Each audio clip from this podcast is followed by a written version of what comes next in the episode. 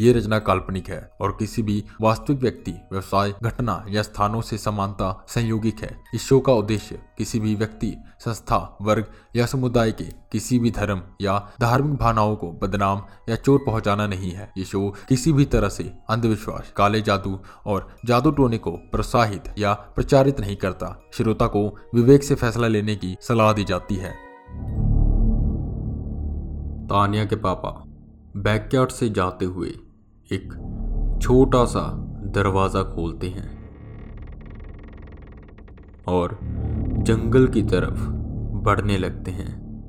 अपने फ़ोन की फ्लैशलाइट की मदद से वो आगे बढ़ते जा रहे थे। अभी रात हुई नहीं थी, पर फिर भी जंगल में अंधेरा था और इसी अंधेरे के साथ एक अजीब सा सन्नाटा। कुछ कदम चलने के बाद वो वापस जाने का सोचते हैं। वो मुड़ते हैं और अपने घर की तरफ़ बढ़ने लगते हैं। अभी बैकयार्ड के करीब पहुँचे ही थे कि उन्हें किसी के कदमों की आहट सुनाई देती है। वो पीछे की तरफ़ मुड़ते हैं, अपनी फ्लैशलाइट की मदद से इधर उधर देखते हैं, पर कोई नहीं था। पर इसी बीच वो देखते हैं एक कुआँ और उसी कुएँ के पास एक छोटी सी झोपड़ी जो कि आधी टूट चुकी थी। वो सोच में पड़ जाते हैं कि ये उनके घर के इतने करीब है और अब तक उन्होंने इसे देखा नहीं। खैर, होगा कुछ। ये सोचते सोचते वो अपने बैकयार्ड का दरवाज़ा खोलते हैं और अपने घर में दाखिल होते हैं, जहाँ तानिया और उसकी मम्मी बैठी उनका ही इंतज़ार कर रहे थे। तानिया अपने पापा को देखते ही उनकी तरफ़ दौड़ती है और ज़ोर से हक कर लेती है। मिस्टर सक्सेना भी तानिया को गोद में उठाते हुए ये कहते हैं, देखा, मैंने कहा था ना, उस जंगल में कोई बच्ची नहीं है। वो बच्चे तो कह रहे थे कि जो भी वहाँ जाता है, कभी वापस नहीं आता। पर देखो, मैं आ गया। और इसका मतलब ये नहीं कि तुम अब जंगल में जा सकती हो। जंगल से दूर ही रहना आस पास ही खेलना घर के। तानिया हाँ में सर हिलाती है। तानिया और उसके मम्मी पापा खाना खाते हैं और सोने के लिए चले जाते हैं। तानिया का रूम उसके मम्मी पापा के रूम के बगल में ही था।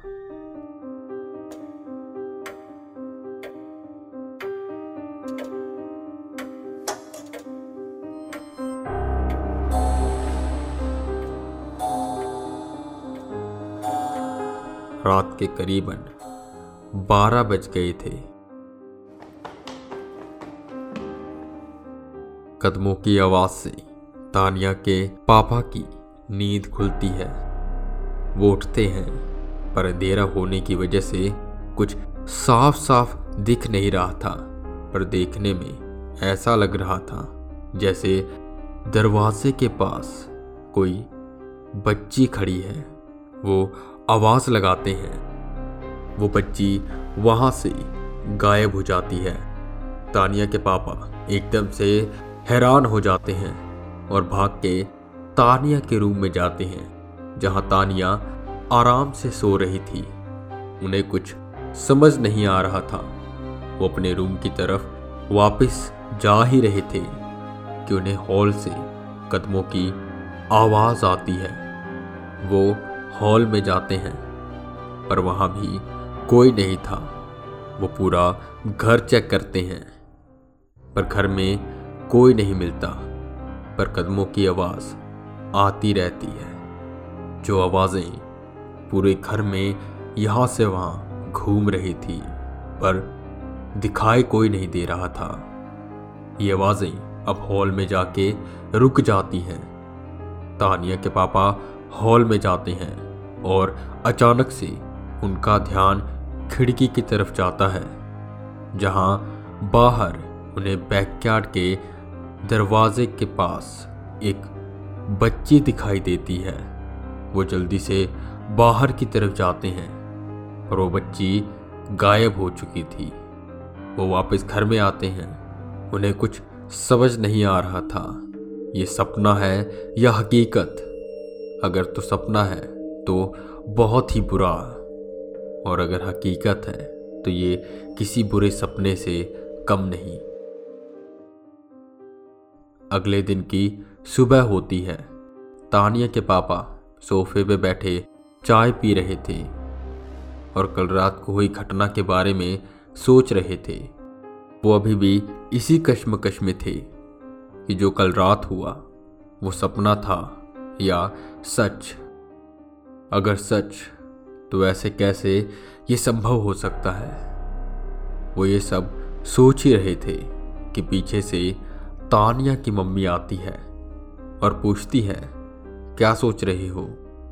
जिस पे तानिया के पापा उन्हें कुछ नहीं बताते और बात बदल देते हैं। वो मुड़ते हुए पूछते हैं तानिया किधर है?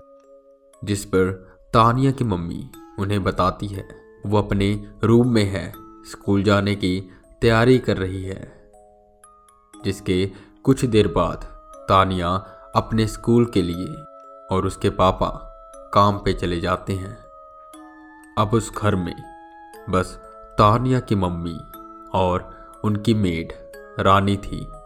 रानी उनके घर के पास के गाँव से ही थी। वो रोज सुबह उनके घर आती थी। और शाम के वक्त काम वगैरह निपटा के चली जाती थी। तानिया की मम्मी हॉल में सोफे पे बैठे टीवी देख रहे थे कि तभी कुछ गिरने की आवाज़ आई। तानिया की मम्मी रानी को आवाज़ लगाते हुए कहते हैं, क्या गिरा दिया तुमने? संभल के काम करना चाहिए। अभी वो इतना बोल के हटी ही थी कि रानी तानिया के रूम से निकलते हुए ये कहती है कि उसने कुछ नहीं गिराया। वो तो तानिया के रूम में सफ़ाई कर रही थी। तो ये आवाज़ कहाँ से आई? तानिया की मम्मी पूछते हैं। दोनों स्टोर रूम की तरफ़ देखते हैं। शायद वहाँ से आवाज़ आई होगी। रानी स्टोर रूम की तरफ़ जाती है और रानी के पीछे तानिया की मम्मी भी जाती हैं। स्टोर रूम का दरवाज़ा खोल के दोनों अंदर जाते हैं, जहाँ किताबों का एक बॉक्स गिरा हुआ था और खिड़की खुली हुई थी, जिस पर बिल्ली खड़ी थी, जो रानी और तानिया की मम्मी को देख के भाग जाती है।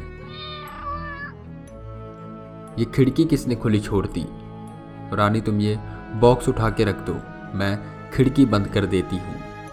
इतना कह के तानिया की मम्मी खिड़की की तरफ़ बढ़ती हैं और जैसे ही खिड़की बंद करने वाली होती हैं, वो देखती हैं, बैकयार्ड के गेट के पास एक बच्ची खड़ी है, जिसके कपड़े फटे पुराने हैं और जिन पे खून के कुछ हल्के हल्के धब्बे हैं और वो बच्ची भी उन्हीं की तरफ़ देख रही थी। उसके चेहरे पे कोई हाव भाव नहीं थे। तानिया की मम्मी जल्दी से मुड़ते हुए रानी को बुलाते हैं। रानी, देखो ये कौन बच्ची खड़ी है। ये तुम्हारे गाँव की तो नहीं?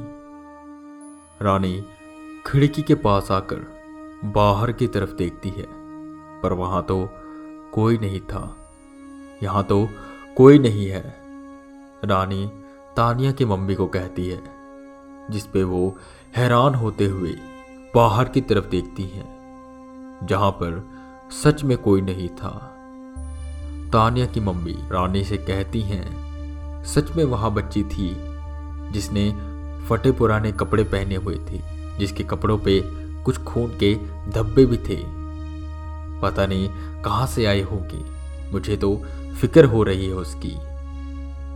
इतना सुनते ही एकदम से रानी के चेहरे के हाव भाव बदल जाते हैं। वो डरते डरते जल्दी से खिड़की बंद करती है और भाग के हॉल की तरफ़ जाती है। पीछे पीछे तानिया की मम्मी भी आती हैं और पूछती हैं, क्या हुआ? एकदम से इतना डर क्यों गई? जिस पे रानी डरते डरते कहती है कहीं ये वही बच्ची तो नहीं। जैसा होलिया आप बता रहे हो, कहीं ये खुशी तो नहीं। खुशी? ये कौन है? और तुम इतना डर क्यों रही हो? जिस पे रानी मुड़ती है और बताती है, उसके गाँव में फैली खुशी की कहानी।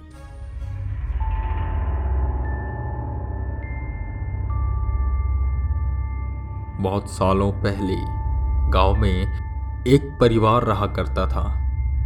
बहुत सुखी परिवार था वो। और उसी परिवार में एक प्यारी सी बच्ची थी, जिसका नाम था खुशी। बहुत खुशहाल बच्ची थी। गाँव के सभी लोग उसे बहुत प्यार करते थे और बहुत मानते भी थे। पर एक दिन अचानक खुशी गायब हो गई।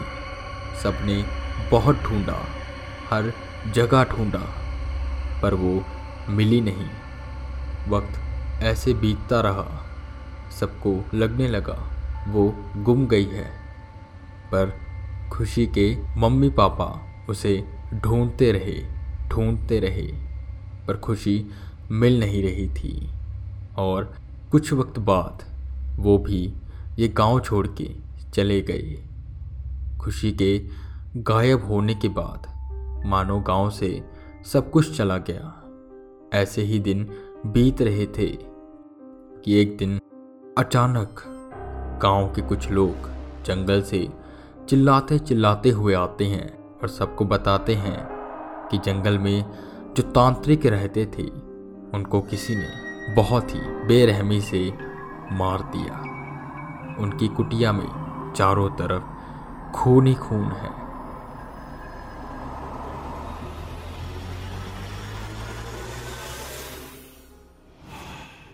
वो तांत्रिक पहले गाँव में ही रहते थे, पर उनकी हरकतों के कारण उन्हें गाँव से निकाल दिया गया। वो हमेशा काले जादू से कुछ ना कुछ करते रहते। कभी किसी को वश में करने की कोशिश तो कभी शैतान को खुश करने की कोशिश। इसी वजह से उन्हें गाँव से बाहर निकाल दिया और वो जंगल में रहने लगे। पर उनको मारा किसने? खैर, कुछ वक्त बीतने के बाद लोग गायब होने लगे। जो भी उस जंगल में जाता, वो गायब हो जाता और जो बच के आ भी जाते, वो पागल हो जाते। गाँव के लोगों को कुछ समझ नहीं आ रहा था कि वो करे तो करे क्या। कुछ लोगों ने तो ये भी कहा कि उन्होंने उस गाँव में खुशी को देखा, जिसके कपड़े पे खून के धब्बे थे और गाँव में धीरे धीरे ये बात आग की तरह फैल गई कि तांत्रिक ने खुशी की बलि दी होगी, जिसके बाद खुशी की आत्मा ने तांत्रिक को मार दिया और अब जो भी उस जंगल में जाता है, वो उसे अपना शिकार बना लेती है। और जो बच भी जाता है, वो कुछ बताने के लायक नहीं रहता। फिर जंगल में सपने जाना बंद कर दिया, और ये हादसे भी रुक गए। और धीरे धीरे वक्त बीतता गया, पर लोगों के मन से उस जंगल का डर कभी नहीं गया। आज भी उस जंगल में कोई नहीं जाता, और आपका घर तो इस जंगल के बेहद करीब है। क्या ये वही बच्ची थी? तानिया की मम्मी बैकयार्ड की तरफ़ देखते हुए कहते हैं। शाम हो गई। तानिया अपने रूम में पढ़ाई कर रही थी, और उसके पापा हॉल में बैठे टीवी देख रहे थे। तभी तानिया की मम्मी उनके पास आके उस बच्ची खुशी की बात करते हैं और जो कहानी रानी ने उनको सुनाई, वो तानिया के पापा को सुनाते हैं।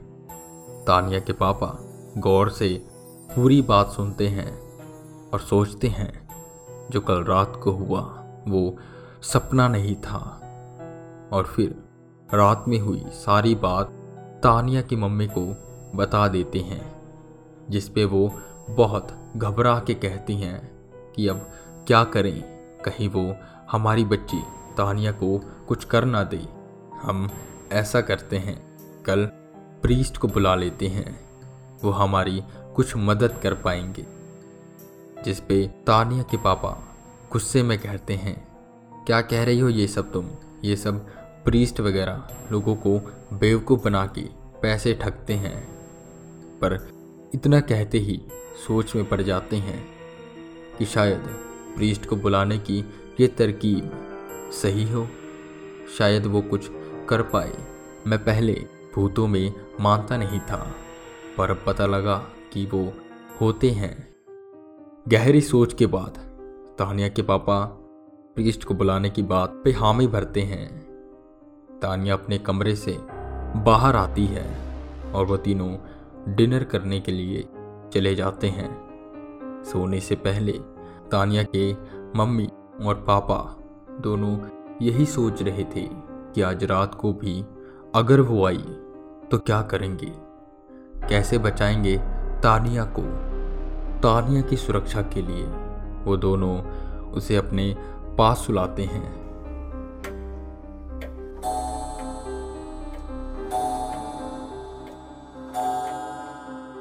आधी रात हो गई थी।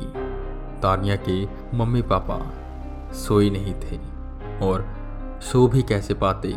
इतने डर और खौफ के बीच किसको आ सकती है चैन की नींद? पिछली रात की तरह आज भी कदमों की आवाज़ आई। ऐसा लग रहा था जैसे बहुत से लोग भागते हुए उनके कमरे की तरफ़ आ रहे हैं। आवाज़ें कमरे के नज़दीक आती जा रही थी कि तभी आवाज़ें रुक गई। कुछ पल के लिए सन्नाटा छा गया। कुछ देर तक कोई आवाज़ नहीं आई कि तभी इस सन्नाटे को तोड़ती है एक बच्ची की हँसी।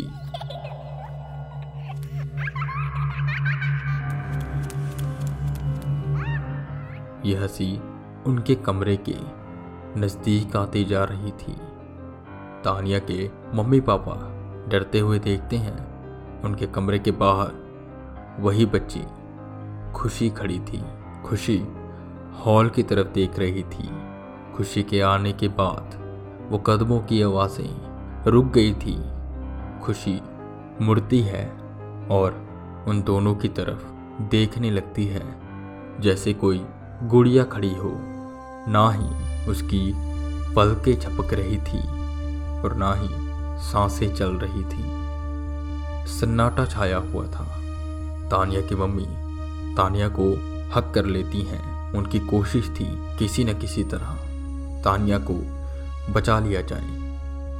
खुशी खड़ी बस उन दोनों की तरफ़ देख रही थी। कदमों की आवाज़ फिर से आती है। बहुत सारी कदमों की आवाज़ें आने लगती हैं। हॉल से किचन से, टेरेस से, साथ वाले रूम से।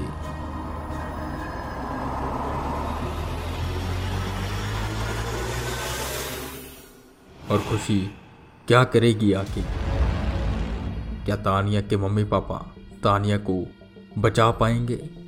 आखिर क्या होगा आगे? जानेंगे तीसरे एपिसोड में। तब तक के लिए बने रहें हमारे साथ और सुनते रहें दरावत शो।